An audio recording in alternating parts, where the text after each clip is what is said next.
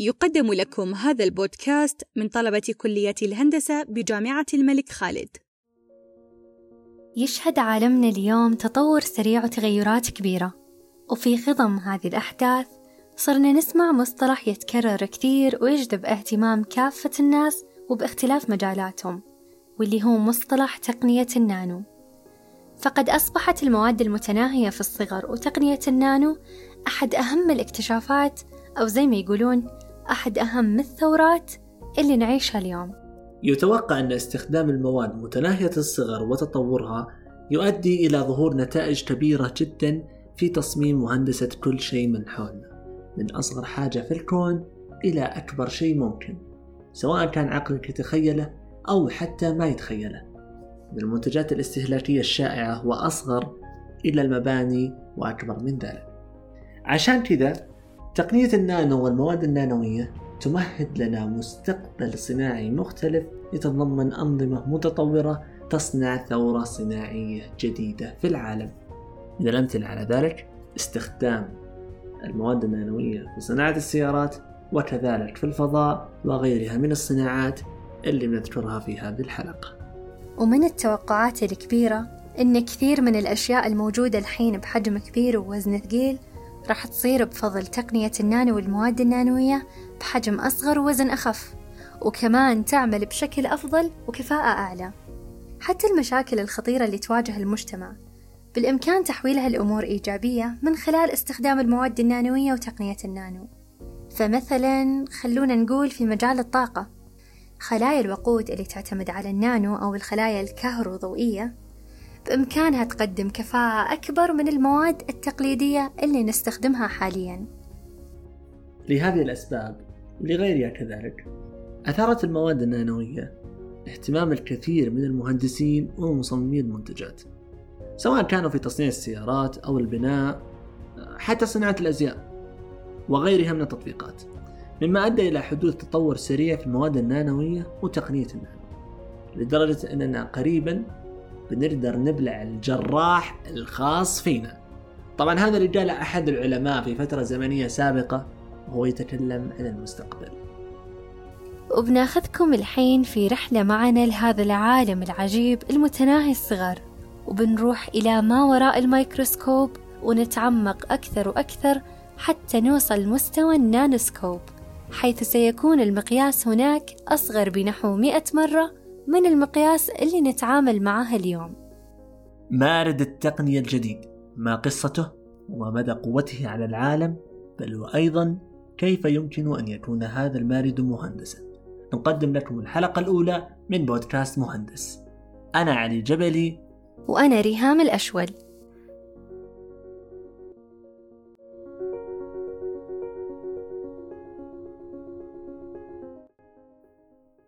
نتحدث إحنا وياكم اليوم عن مارد التقنية الجديد واللي أحدث ثورة صناعية جديدة في العالم اللي هو تقنية النانو.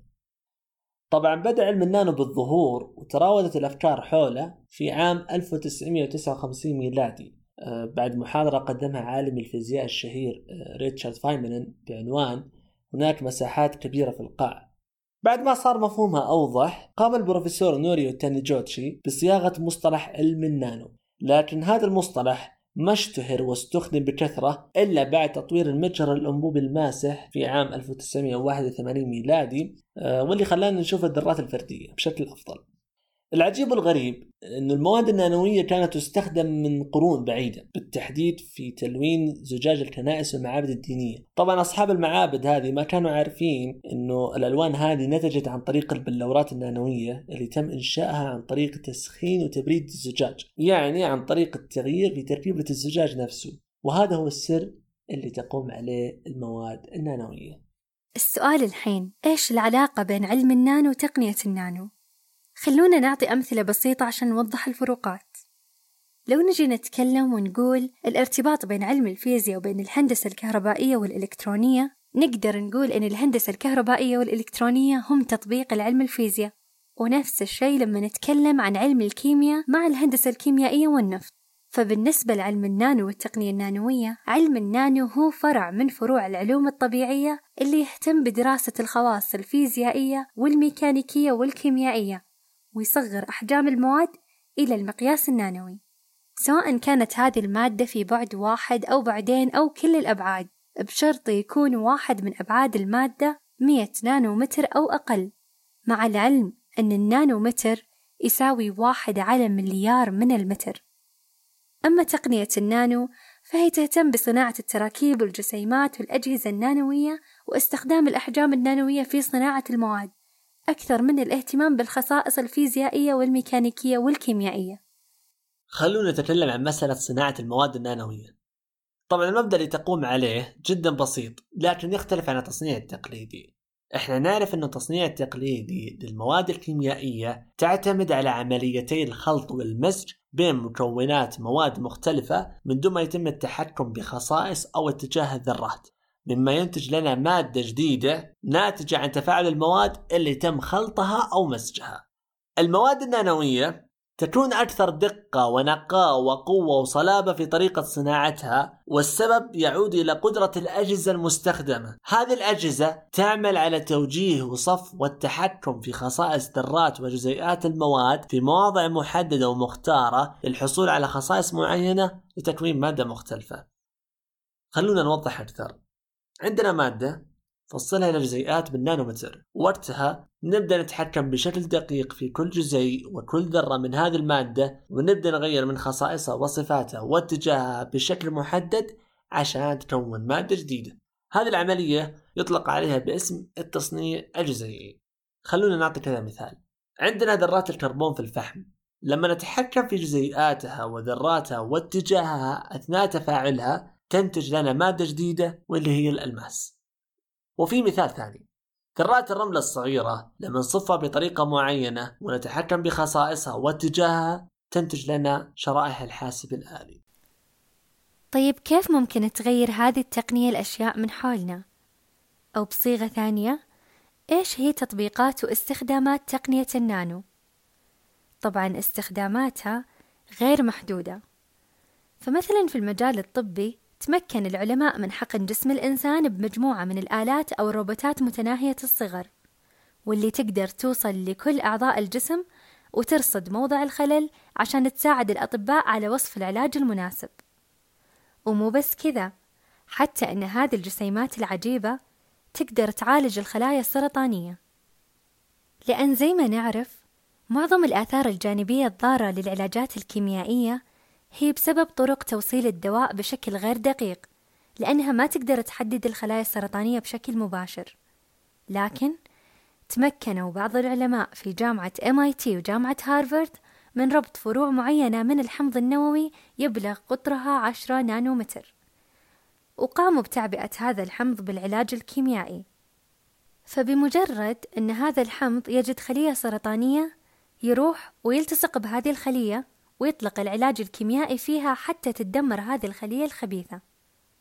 مما يقلل من المضاعفات والتأثيرات الجانبية المترتبة من العلاج الكيميائي لمرضى السرطان ويعطي نتائج أفضل. وحتى في صناعة الأدوية واللقاحات. وعلى سبيل المثال كان لتقنية النانو دور كبير جدا فيما يتعلق باللقاحات المضادة لفيروس كورونا. فهذه اللقاحات الحالية فعالة بسبب وجود الجسيمات الصغيرة جدا اللي لها نفس حجم البروتينات اللي تميز الفيروس. وهذا يعطيها استجابة أكبر ووقاية من الجرعة الأولى ولا تحتاج إلى سلسلة تبريد للتخزين أو النقل. لذلك بفضل هذه التقنية نقدر نحسن كفاءة الأدوية ونرفع دقة تشخيص الأمراض. وأما في مجال الصناعة نجزم بأنها أحدثت ثورة صناعية كبيرة جدا من خلال إمكانية تغيير خصائص المواد. فمثلا تخيل إنك ماشي تحت المطر بشماغك ولا يتبلل. بمعنى أن الشماغ ضد الموية. أو حتى لو عرضته للنار ما رح يفقد أناقته ولونه. أو حتى بلوستك الأنيقة عاجبك شكلها لكن ودك تغيرين لونها. تقدرين تتحكمين في لونها بناء على الطول الموجي المنعكس عليها. وتعتبر هذه الأنسجة صديقة للبيئة وتتمتع بعمر أكبر مقارنة بالمنسوجات التقليدية كونها غير قابلة للانكماش وقاتلة للبكتيريا ومضادة للعدوى. ومن أغرب استخدامات الملابس النانوية أننا نقدر نستخدمها في موسمي الصيف والشتاء يعني ما يحتاج نشيل هم الجو حار أو بارد. أيضا هذه التقنية دخلت في صناعة البلاستيك.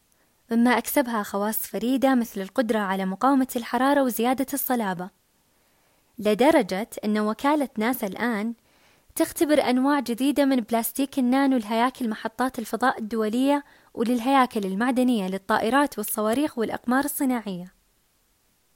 أيضا من التطبيقات نسمع دائما بموضوع الإصلاح الذاتي للشقوق والتصدعات، خصوصا تصدعات الخرسانة المزعجة، حيث يطمح التقنيون إلى تغطية الأسطح بطبقات من المواد النانوية القادرة على الالتئام ذاتيا بمجرد تعرضها للخدوش أو الشقوق.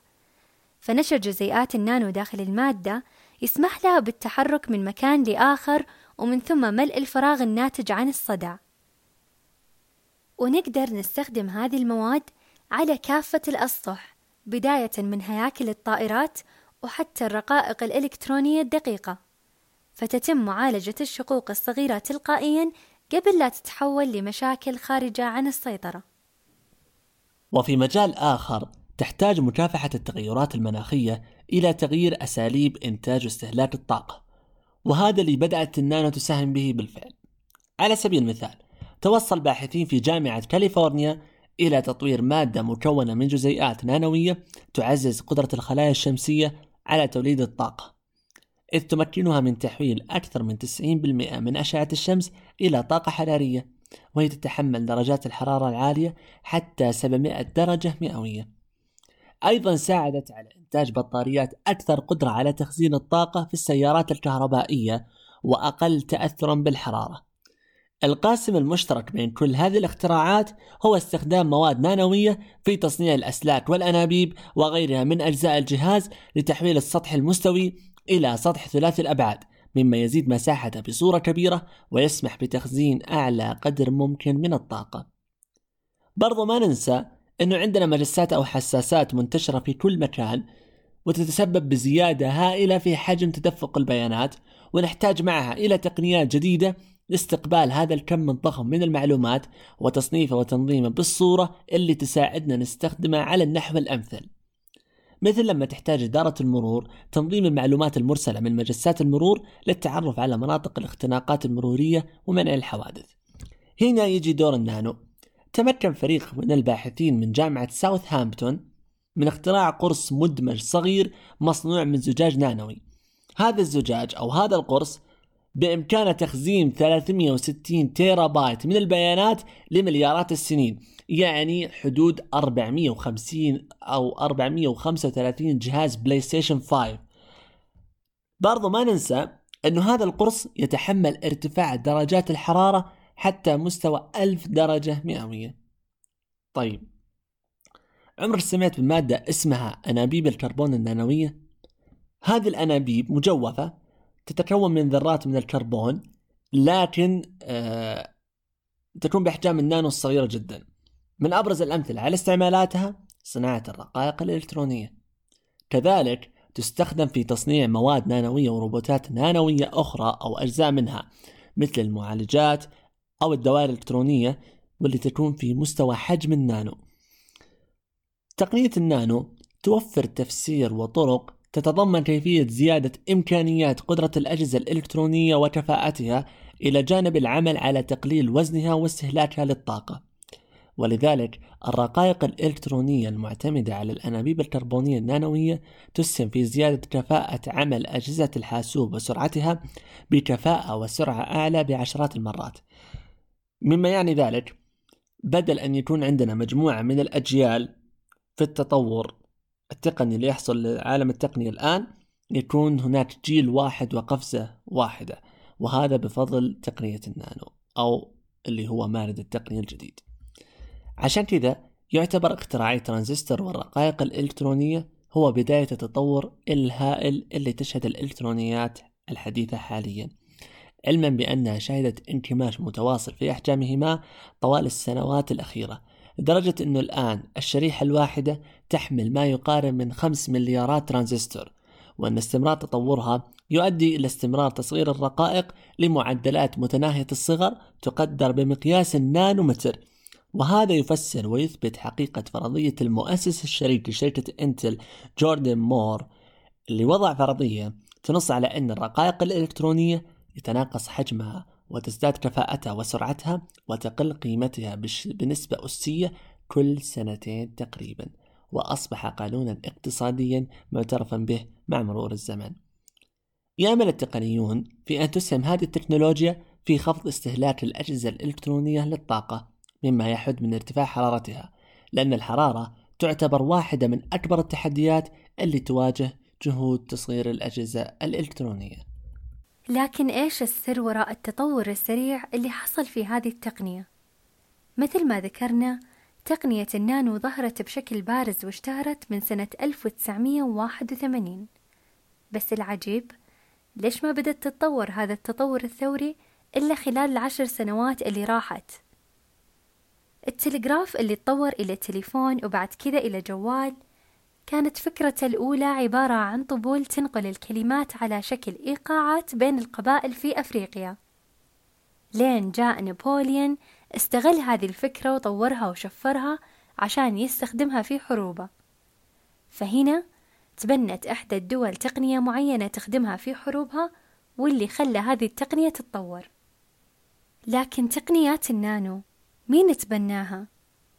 فكلنا نعرف أن تقنية النانو هي ثمرة تكامل العلوم والهندسة في مجال دقيق جدا في حدود الذرات والجزيئات ولكن نقدر نقول أن هذه التقنية تحررت من جدران المختبرات والمراكز البحثية إلى عالم المشاريع والتطبيقات تحديدا في تاريخ 24 يونيو 2011 لما أطلق الرئيس الأمريكي باراك أوباما شراكة عملاقة في مجال التصنيع المتقدم AMP وهو مشروع وطني يجمع بين قطاعات الصناعة والجامعات والحكومة الفيدرالية بهدف الاستثمار في التقنيات الجديدة اللي من شانها تخلق وظائف كبيرة في مجال التصنيع عالي الجودة وتعزز القدرة التنافسية العالمية للولايات المتحدة في كل المجالات المتاحة.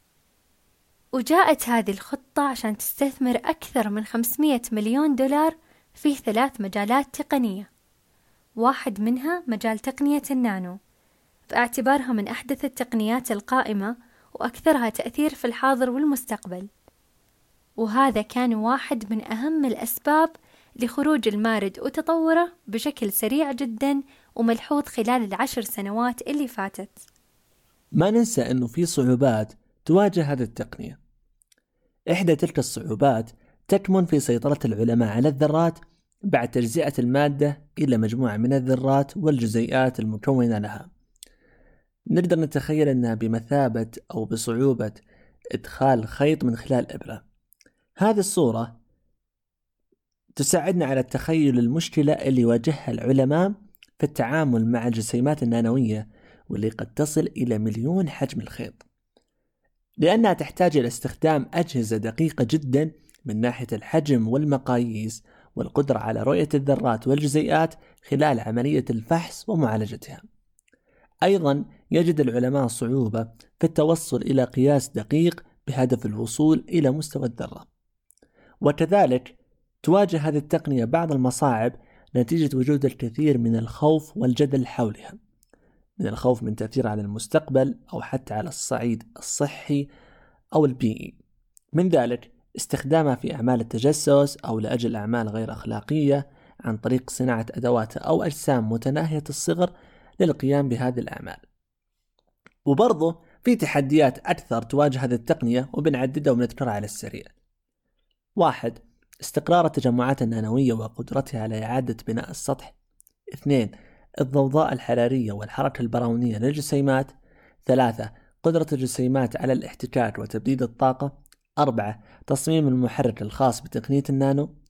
أخيرا خامسا تحتاج إلى توفير بيئة سهلة الانصهار بمعنى محكمة الإغلاق بالكامل وغيرها من الصعوبات التي قد تواجه هذه التقنية. تخيل معانا أن جوالك ما ينكسر أو مرن بشكل مطاطي. أو لو نقول ما في حوادث سيارات تضر بالسيارة أو حتى البيوت تكون مقاومة للكوارث الطبيعية مثل الزلازل والفيضانات. وتقدر تتخيل أشياء أكثر وأكثر ممكن نشوفها في المستقبل بسبب تقنية النانو. مثلا عندنا أشجار السكويا تتحمل مئات الأطنان لمئات السنين متحمل اختلافات الطقس وعوامل المؤثرة. لو طالعنا إلى بنيتها من باب نعرف تركيبة هذه الشجرة بنتفاجأ أنها مكونة من سكر. طبعا مو نفس السكر اللي نشربه مع القهوة والشاي لكنه عبارة عن ألياف نانوية تسمى بال nanocrystalline cellulose أو السكر النانوي.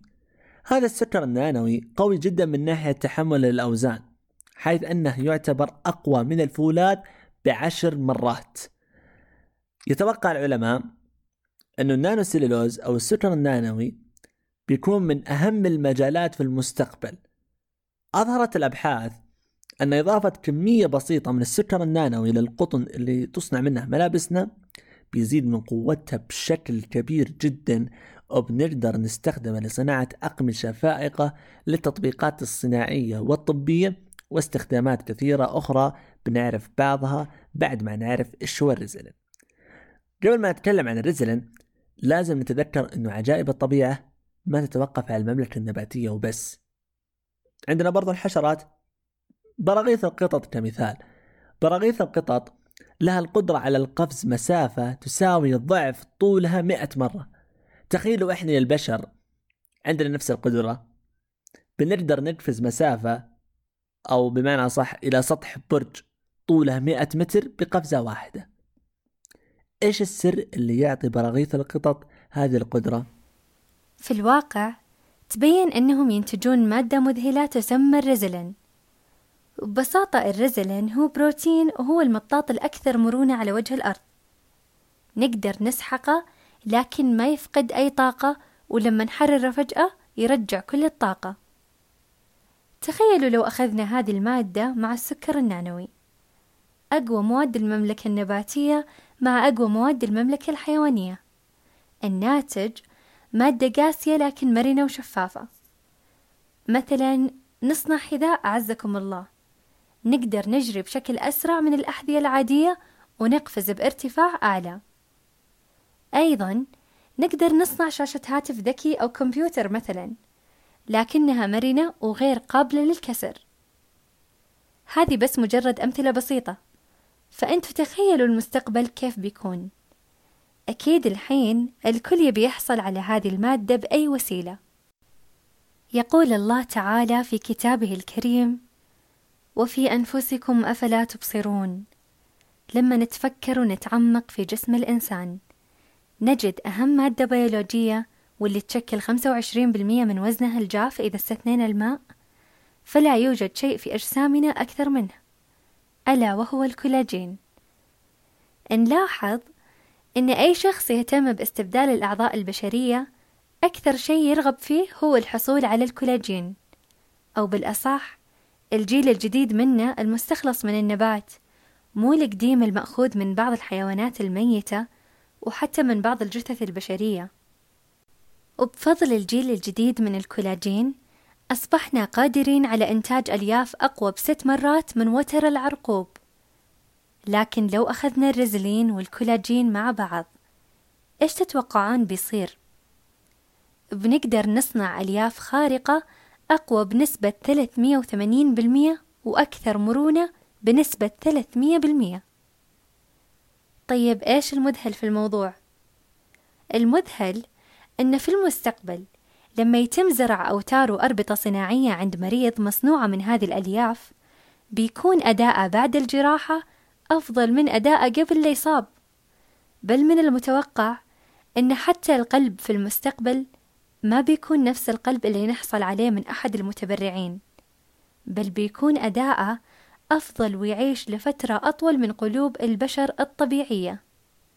ولذلك شهدت علوم وتقنيات النانو نمو متسارع يتمثل في الإنتاج البحثي المشتمل على مجالات تطبيقية جديدة واللي خلى الإنتاج الصناعي لهذه التقنية يرفع سوق المنتجات النانوية إلى مليارات الدولارات. وفي المملكة العربية السعودية تم الاهتمام بتقنية النانو من خلال إنشاء مراكز بحثية متخصصة في هذه التقنية في العديد من الجهات بالمملكة حيث أنه توجد ثمان مراكز في مجال تقنية النانو بالمملكة سواء كانت جامعات أو مراكز أبحاث أو حتى شركات. ومن أبرزها معهد الملك عبد الله لتقنية النانو بجامعة الملك سعود. واللي أسس عام 2007 ميلادي. وكذلك ما ننسى مدينة الملك عبد العزيز للعلوم والتقنية وأيضا شركتي سابك وأرامكو السعودية واللي قاعدة تهتم بتقنية النانو والصناعات النانوية بشكل كبير جدا خلال الوقت الحالي. وتوفر بيئة بحثية تسمح للمهتمين بتطوير الصناعات المحلية والاستفادة القصوى من موارد البلد الطبيعية والمتجددة وهي أهداف تتسق مع رؤية المملكة 2030 وصرح مؤخرا من الهيئة السعودية للملكية الفكرية عن أن براءات الاختراع المحلية في مجال تقنية النانو ارتفعت بشكل كبير جدا ما بين عامي 2015 إلى عام 2020 على أنه في عام 2018 تم تقديم 160 براءة اختراع 25% منها كانت في تقنية النانو. ومن أبرز الصناعات النانوية اللي تدعم مجالات الصناعة والطاقة عندنا اليوم إنتاج المياه من هواء الصحراء واللي لاقت رواج كبير خلال الأسابيع الماضية.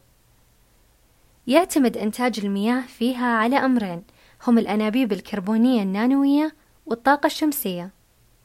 الأنابيب الكربونية لها جهتين الجهة الأولى لالتقاط الماء من الهواء وتنقيته وتصفيته وتكثيفه ومن ثم تجميعه في خزان داخل الجهاز نفسه. أما الجهة الثانية فهي تعمل على التخلص من الشوائب. وبالنسبة للأمر الثاني واللي هو استخدام الطاقة الشمسية فهو لالتقاط كميات أكبر. فكلما كانت الطاقة أكبر كلما كانت عملية الالتقاط والتقطير أكثر وأسرع. وأيضا في بعض الأمثلة على الصناعات بالمملكة واللي بنذكرها على عجالة. واحد تصنيع مركبات نانوية كهربائية ذات خواص ضوئية لتحفيز إنتاج وتخزين الطاقة. اثنين الالتقاط الانتقائي لثاني أكسيد الكربون من خليط الغاز الطبيعي وغاز الوقود. ثلاثة تحويل ثاني أكسيد الكربون لمواد كيميائية ذات قيمة مضافة. أربعة تحضير مواد صلبة مسامية بلورية جديدة. خمسة إنتاج مواد كيميائية بواسطة الحفز غير المتجانس. ستة تصنيع مواد صلبة مسامية بلورية بكميات كبيرة. إحنا لازلنا في البدايات. وما ذكر ليس إلا جزءا لأفكار وابتكارات بعضها أصبح واقعا وبعضها لا يزال في طور التجربة. ونحن بأيدينا الآن الانطلاق ببلادنا وطموحاتنا لكتابة قصص نجاح تروى. وننهض ببلادنا ووطننا. لتصبح المملكة العربية السعودية من رواد الصناعات النانوية وفي مقدمة الدول الصناعية الكبرى. وأخيرا لنتأمل عظمة هذا العالم العجيب والغير مرئي من حولنا. لعلنا ندرك حينها أننا نعيش في عالم كبير ومتغير لا نزال لا نعرف عنه شيئا. عالم يحمل الكثير من الأسرار التي لم يكتشفها الإنسان بعد. فمن يعلم كم من الأشياء من حولنا لا تزال تنتظر أن نراها وكم من الاكتشافات الجديدة ستغير حياتنا إلى الأبد.